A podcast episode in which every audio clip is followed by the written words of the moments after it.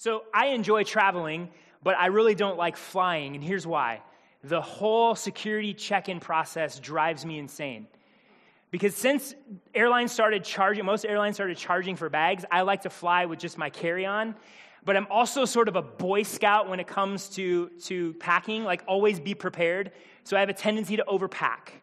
And when you do that, what you do, you try to stuff as much as you can into your carry on, but you also try to wear a lot of things too. And so, those of you that fly regularly know that if you have a lot of stuff on, that can be a nightmare trying to get through security.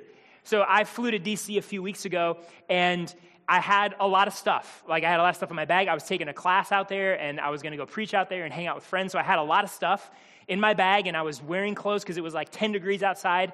And so, getting through security was terrible like I had to take my coat off. I had to take these boots off, which are like take like 10 minutes to lace up. I had to pull my computer out and my uh, iPad, and then I had to get my toiletries out, and I had to take my belt off. I felt like I had like 10 or 12 totes just trying to, you know, push through. And then everybody behind you is like angry because the most miserable place on the planet is standing in line at, TC, at TSA, right?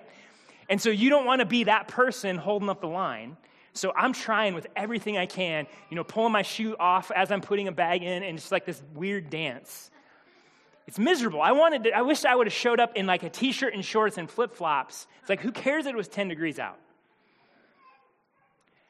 For many of us, we try to follow Jesus the way that I try to go through the TSA checkpoint, taking way too much with us, trying to carry way too much we hold on to things that we should not be holding on to. So, whether it's holding on to our sin, or whether it's holding on to, to security and comfort, whether it's ho- holding on to our own status and maybe even our own good deeds and our, our moral works so that we have a particular uh, position in front of people, whatever it may be, we like to hold on to things. And underneath a lot of that is a pride and a self sufficiency that likes to, to say, hey, I'm standing on my own two feet. I'm doing this myself. I got this. I'm a good person. Look at all I'm capable of. But as we read in the Gospel of Mark, Jesus calls us to a fundamentally different heart posture. Jesus calls us to take on the heart posture of a child. And he vividly brings this into focus in Mark 10 13 through 16. This is what we read Let the children come to me. Do not hinder them, for to such belong the kingdom of God. Truly I say to you, whoever does not receive the kingdom of God like a child shall not enter it. And he took them in his arms and blessed them, laying his hands on them. if you've ever held a baby in your arms, you're struck with just how vulnerable they are. And maybe if you're not used to it, it can also it can feel a little bit terror inducing because you're like, am I going to break this thing? Because babies are weak and they're vulnerable. They, they don't have any strength and power and skill and wisdom of their own to stand on. Babies are weak and vulnerable and must receive from others. But here's a beautiful thing about babies they also are very trusting. They're, they're very dependent, but they're trusting in the sense that they look to those who are more powerful than them to receive what they, they know that they need.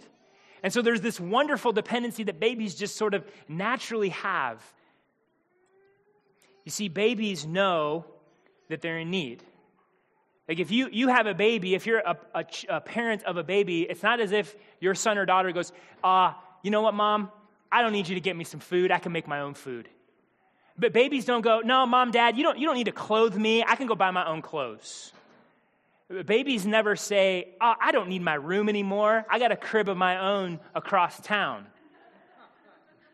No, children are in absolute dependence and they know their independence. They know their need because they don't know how to be otherwise. And this is the fundamental identity and heart postures of disciples of Jesus. If you're a disciple of Christ, if you're a citizen of the kingdom, your heart posture and your very identity is that of a dependent child.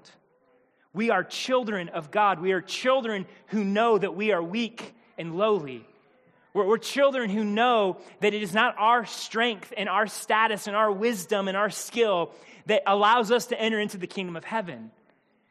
We're children who understand that we are utterly and absolutely dependent upon our Heavenly Father to provide what only He can provide. That is the heart posture of a disciple of Christ. That is the heart posture of one who is a citizen of the kingdom of God. So, the question for you this morning is this Is that your heart? Is that the posture of your heart? Are you one that is in dependent need and you know your need? Or are you still standing on self sufficiency? Are you still standing on self made security? Are you depending upon your own skill and strength and wisdom? Are you like the man who comes to Jesus with this question? Good teacher, what must I do to inherit eternal life? Man, this is the, a great question. This is a softball question for Jesus. What do I need to do to inherit eternal life? But notice what he's saying. What do I need to do? As this question so often is framed, it's in this sense of what is my performance, what is required of me and my performance to inherit eternal life. And so Jesus responds initially with a question Why do you call me good?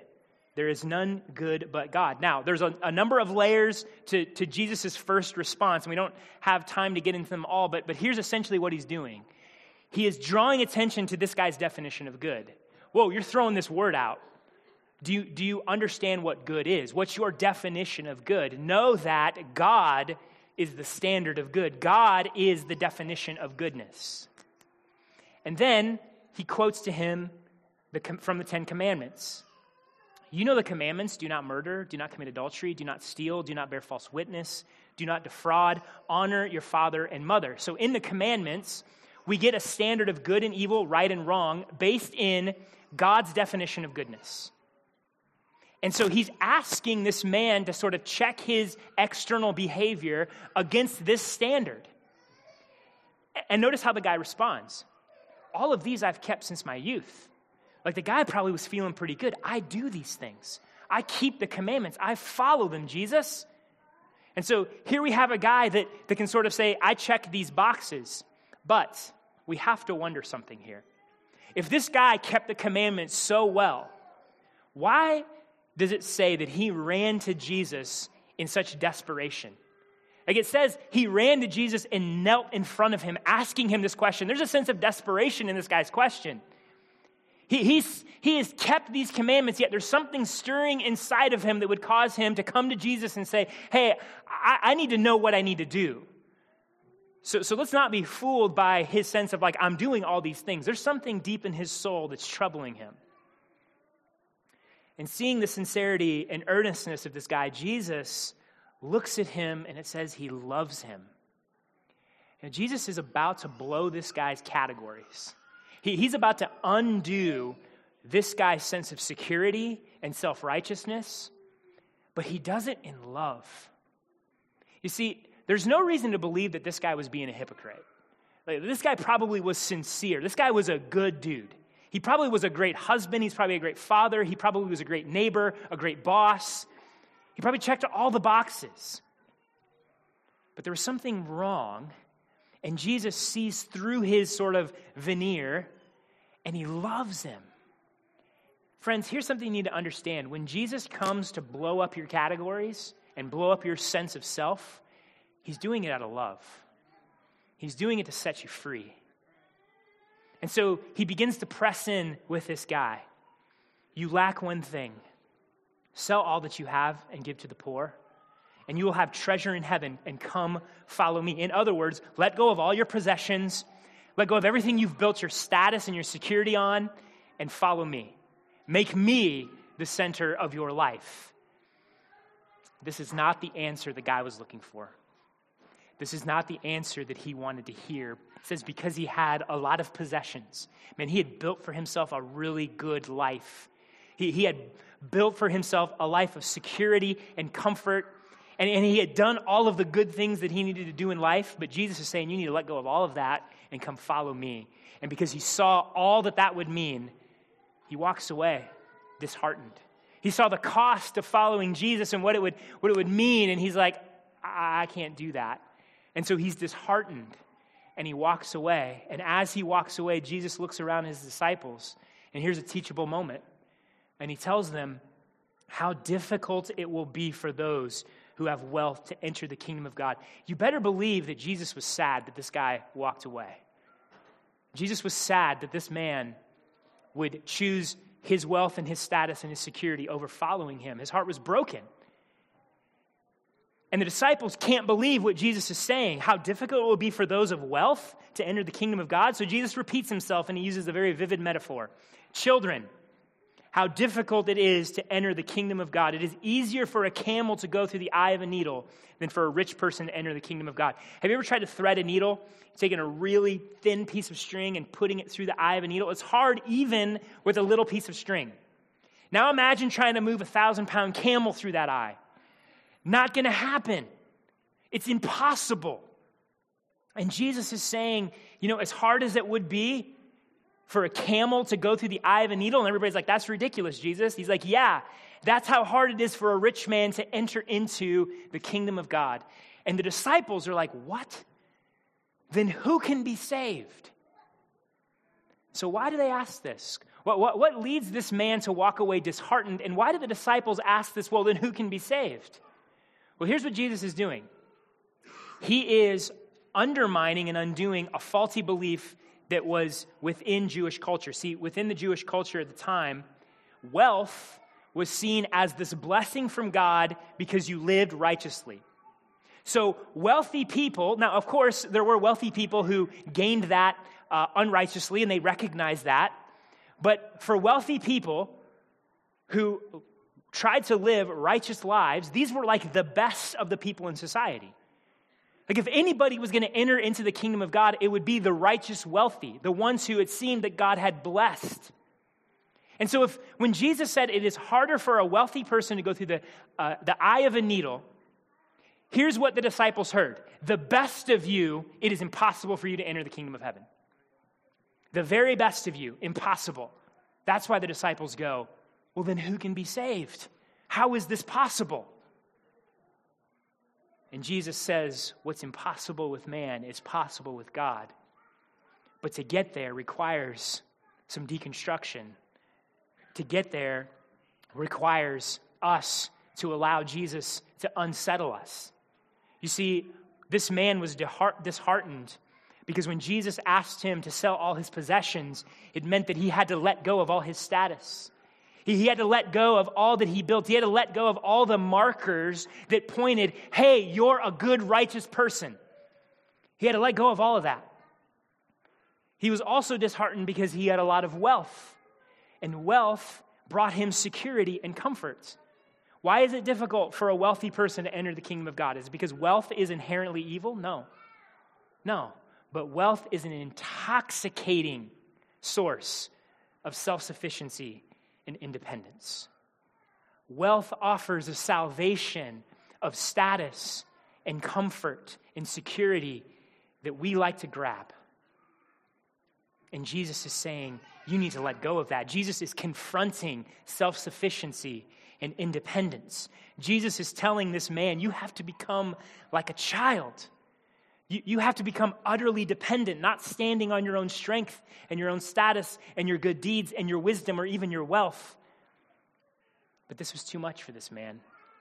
Jesus was trying to deconstruct his world, and it was too much. Too much. His wealth, his possessions, his status, they were too important to him. He didn't want to enter the kingdom as a dependent child. Let me ask you do you resonate in any way with this guy? Do, do you resonate in any way with, hey, I try to be a good person? Like, I care deeply about being a good person. And so I work hard to be a good husband or wife and to be a good parent. I, I work hard at my job. I don't rip people off. I treat people well. I'm honest. You think of all the, the checklist of what it means to be a good person, and you care deeply about those things. And yet, I wonder if there's still something stirring in your soul I wonder if you ever wrestle with this question Am I good enough? Am I doing enough? I, try really hard, but is it enough? And so maybe your soul starts stirring. And so the question becomes How do you know? Like, how do you know if you're good enough? Do you Google that? Like, what's the exchange rate on enough good versus enough bad. So maybe you search the scriptures. Maybe you think, well, maybe the Bible has some answers. And so you go to Scripture, you, you, you maybe have these rumblings. I've heard about who Jesus is. What does Jesus have to say? And this is what you find Jesus saying to you let go of trying to enter the kingdom of God on your own. Let go of your own strength and your own status and your own good deeds and your own wisdom and own your own wealth. Let go of your self righteousness. Look, we think self righteousness is just for the stuck up people. No, all that means is I try to make myself righteous. So my righteousness is based on my own works. Jesus says, let go of that. Let go of your self sufficiency. Receive the kingdom as a dependent child. Come follow me. And when Jesus confronts you with that, how do you respond? Okay, I'm going to let go. I'm going to let go of all that, Jesus. I'm going to follow you. Or do you bristle? Do, do, do, you sort of push back on those things and, and, and you think, no, I, I look, at, look at the life that I've built for myself. Look at the comfort and the security that I've built for myself. Look at the reputation and status that I have. You're asking me to, to let go of all of those things to follow you, to not put my trust in those things, to not build my sense of identity in those things. And so I wonder if you push back against Jesus. I wonder if you're like this man who will walk away disheartened because the cost is too great. If that's you, if that's been you, let me ask you well, what do you do with the angst that's in your soul? What do you do with that nagging question Am I good enough? Am I doing enough? At the end of the day, when I stand before God, whoever God is, what's on the other side of that? What do you do with that question? Now, you may also ask this question well, what was wrong with this guy? What was wrong with the way that he lived? I mean, he was moral. He, he kept the commandments. He worked hard. And you may ask of yourself, well, what's wrong with the way that I live? I'm moral, and, and I try to do my best, and I try to follow this sense of morality that even follows the Ten Commandments. What's wrong? Very good questions. But if you look closely, we see Jesus exposing the hole in this man's moral goodness. See, Jesus asked this man to give away the markers of his status, to give up his security, to no longer stand on his achievements, all for the sake of the kingdom and the sake of following him. Right there, there's this rubber meets the road moments. What has this man's heart? What most has this man's heart? Is it his wealth and his social status and his self made security, or is it Jesus in the kingdom of God? See, underneath the issues of morality, you have to ask this question why are you doing it? What has your heart? See, when Jesus confronted with this, this man with this decision and he walked away, he answered this question. He, he answered the question, who has his heart? And it exposed that his morality was selfish. His morality was about himself. You see, he wanted to enter eternal life on his terms. You see, no matter how well intentioned this man might have been, he was selfish because he didn't want to humbly depend upon God. He didn't want to depend upon someone greater than himself. See, he wanted to inherit eternal life through his own accomplishments. Jesus, and his glory, didn't have this man's heart. And so he wanted the pursuit of righteousness to bring him material benefits and wealth more than he wanted Jesus himself. And so, look, this man may have been keeping the commandments 6 through 10, but do you know which one he was breaking?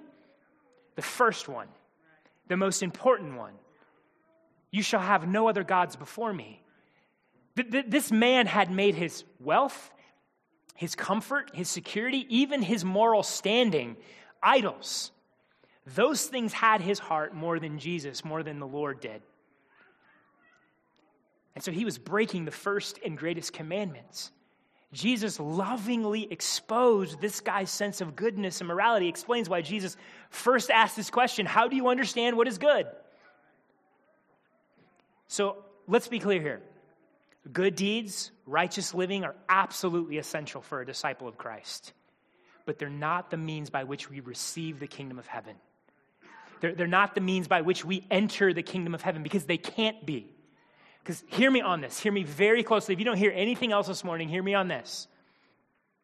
Like in our natural states, yes, we sin, and you may have heard a lot about that. We're sinners.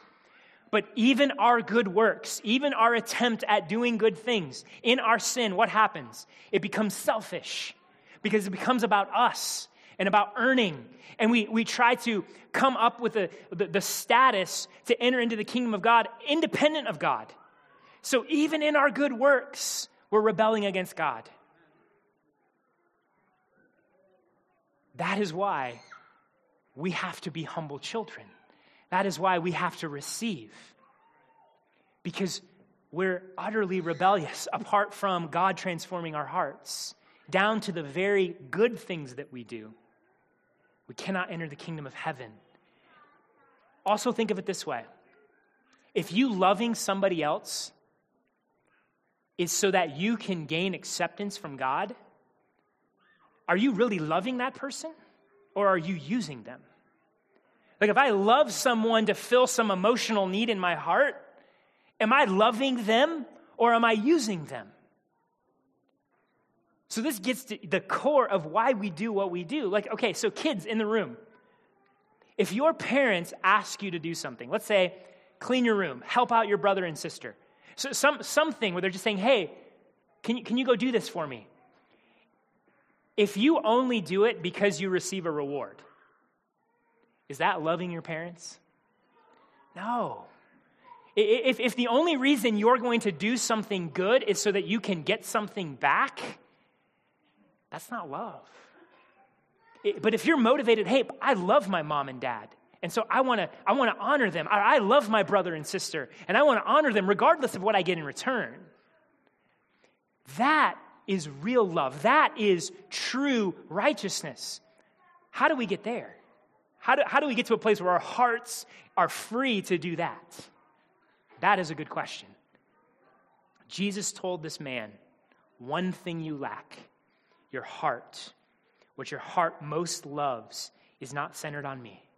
Your identity is not found in me. Your security and your hope are not found in me. Let go of all of that and come follow me. Find your identity in me. Find your security in me. Find your comfort in me. Treasure me. Worship me. Look, following Jesus is not about going out and being a good moral person so we can go get all this material benefit. Following Jesus is not trying to go be a good person so you can stack your good versus your bad and hope that the good outweighs the bad. That's not following Christ. That's not the Christian life. If you're going to follow Jesus, you have to humbly become a child. You have to humbly become dependent. Notice what Jesus says this is how you receive the kingdom. We have to receive the kingdom, we don't earn it, we receive it. And we don't receive it when we're trying to bring all of our trophies and all of our good works and all of our status and all of our security through the line. The only way we receive is by receiving what Christ has done for us. See, this is the beautiful truth of the gospel. This is the beautiful hope of the gospel. Is that when we set aside our good works, when we set aside our good deeds, when we set aside our self righteousness and our self sufficiency, we depend on something far greater. See, Christ in love came from heaven and he perfectly performed, he kept the law perfectly in a way you and I never could do. And he did that for us. And then he died on a cross willingly to pay the penalty that you and I deserved for our sins and our rebellion. But then he was resurrected in glory and victory. And if you are in Christ, here is the good news for you. Not only have your sins been forgiven, not only has that debt been paid, but the righteousness of Christ has been given to you. And so now you stand before God, loved and accepted. You are a child because of Christ. You stand before God as Christ stands before God. When He sees you, He sees the righteousness of God. You don't have to earn that, you receive that as a gift. And you cannot lose that. You don't have to perform for that. The beauty of the gospel is you are loved in Jesus, you are kept in Jesus. And for those of you who follow Christ, like there is a sense where, yeah, you have received God as a, as a dependent child, as a humble child. Like, like you've received uh, in, in, in a proper way, but let's not mistake the fact that we can slip back into this. Like we can still run around and try to perform, right? We, we can still try to find security and comfort in other things and other people. We can still think that, okay, Jesus wiped my slate clean, but now it's up to me to perform so God keeps liking me. We can still think that, that it's up to us and our good deeds to stay in God's good graces. That, hey, I have to perform as a parent, I have to perform as a spouse, I have to perform in church, I have to do all of these good things if I want God to like me. All the while, we're missing the wonderful truth of the gospel. God loves you and He likes you, not based on your works, not based on what you do, but because of Christ. And what that does for us sets us free. Sets us free. Because here's what Jesus tells us there's a blessing in letting go of security. Jesus says, Truly I say to you, there is no one who has left house or brothers or sisters or mother or father or children or lands for my sake and for the gospel who will not receive a hundredfold now in this time houses and brothers and sisters and mothers and children and lands with persecutions and in the age to come eternal life. So is Jesus sort of promising prosperity gospel stuff here? No, let's not cheapen what Jesus is telling us here. When you follow Christ, when you let go of the self righteousness and self sufficiency, it's going to cost. Sometimes it costs relationships, and that is hard, that is sobering. Sometimes it costs significantly in your circumstances. But here's the good news when, when you follow Jesus, when Jesus brings you into the family, he brings you into a community. And you have brothers and sisters. And guess what? What's yours is theirs, and what's theirs is yours. Well, what is Jesus talking about? You, you gain family and you gain houses and lands. What the, he's talking about here is in the church, we love and support one another. When, when you're part of the church, you're not dependent upon your own resources anymore. You have brothers and sisters, you have a family, and all of that is at your expense. If you are ever in need, there it is for you. And conversely, if Jesus is your hope, if Jesus is your salvation, if Jesus is your righteousness, if you don't have to perform anymore, if you don't have to prove yourself anymore, if your hope is eternal, then you can give your stuff away. You can love and bless people. You can give your life to see that they thrive in Christ. You don't have to hold on to it anymore. And so there's this wonderful dynamic that Jesus points us to that when we let go of our stuff, when we stop being self sufficient, we enter into this community in this family that is free and we care for one another and we love one another. So here's a question for you. If you're not experiencing the church in this way, what are you holding on to? Either what are you holding on to that you will not allow other people to love and care for you? Or what are you holding on to that you will not give your stuff away to love others? Oh, church, this is a beautiful picture of the, the societal consequences that when we're set free by the gospel, the community consequences when we're set free by the gospel. So there's wonderful benefit on the other side of this if we're willing to let go of our self sufficiency. And so, church, let's be humbly dependent on our Heavenly Father. Let us receive the kingdom that Christ has bought, brought to this world. Let's receive it as children.